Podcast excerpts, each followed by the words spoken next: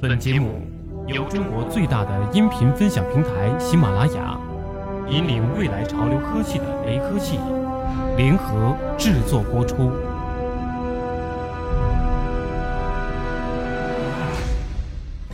又听到罗老师说相声了。十一月二十九号，锤子 T 二发布会如期召开。上个月十一月二十四号，雷军用红米 Note 三的压轴好戏发布会，表达了他所有美好的向往。不过，锤子科技显然认为他们的 T 二才是二零一五年手机圈的压轴好戏。连老罗都说，一家科技公司召开年底收官相声，这场相声依旧满满的都是情怀，充满了罗氏风格。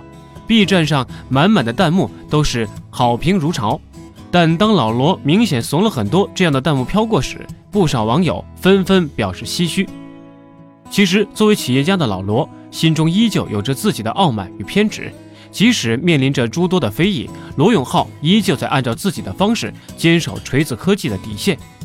在一个完美主义者的眼里，这是一个怎样的世界？罗永浩说：“我们认为是支离破碎的世界。”所以，从工业设计来看，T2 依旧是一款偏执至极的产品。Home 键代替了电源键，同时消失的还有 SIM 卡槽和金属中框断点。T2 与 T1 相比，其实更加是所谓的对称美学。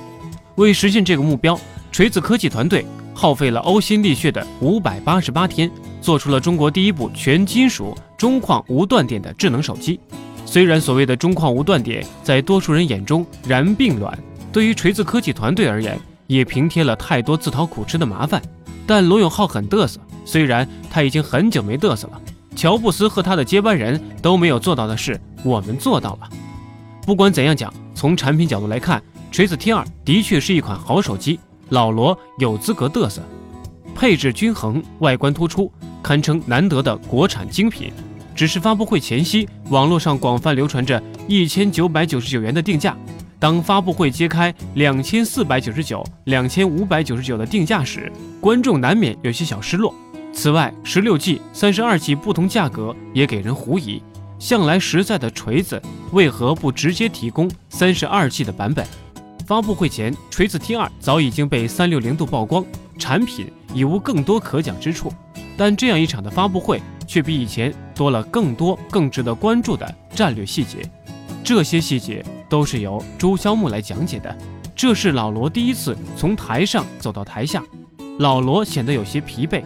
联系到前些天，老罗有这样一条微博：天又亮了，如果有来生，我希望能一辈子在幕后做我热爱的科技产品。老罗依旧在按照二十多岁的标准要求自己，继续努力工作，不让大家失望。但如今的老罗。似乎正在逐渐的让其他同事有更多展现自己的机会。罗永浩自嘲自己是个四十多岁的高龄，自己快熬出头了。公司有更多优秀的年轻人，连说相声都比自己好。于是，锤子的发布会上第一次出现了老罗以外的演说者——锤子科技产品总监零零一号员工朱肖木。今年八月二十五号，朱肖木第一次通过一段视频公开在发布会上亮相。朱肖木通过一个长镜头的视频演示，展示了科大讯飞语音搜索功能，这被老罗誉为锤子科技有史以来最成功的产品功能演示。而在当晚，朱萧木就登上了微博热搜榜。这次发布会，朱萧木登上舞台时，老罗偷偷的在台下用锤子 T 二发出这样一条微博：平生第一次在台下看锤子科技的现场演讲，感觉非常科幻，的确很科幻。朱萧木口中宣布的干货更多，也更能体现锤子科技未来的战略方向：独立应用和游戏制作。这是最能展现锤子从一家硬件制造公司到软件驱动公司的转变。有位媒体人在朋友圈对锤子科技在游戏领域的布局说了这样一句话：“锤子果然下沉游戏了。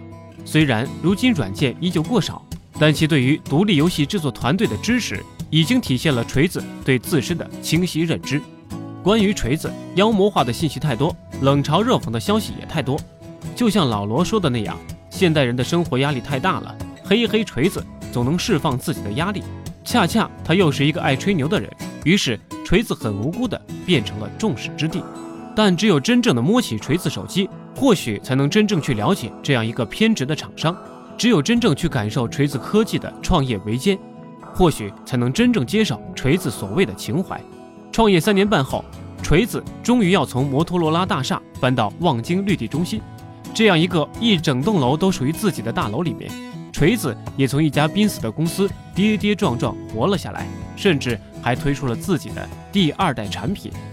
原来那个不靠谱的文艺中年，已经蜕变成如今这个依旧抱着情怀的企业家。纵使这个世界像这样千疮百孔，回顾去年五月二十号的 T 一到如今的 T 二，老罗真是怂了很多。通往牛逼的路上，风景差的让老罗只想说脏话。但老罗这样的创业者，在意的只是远方，他依旧以傲慢和偏执回敬傲慢与偏见。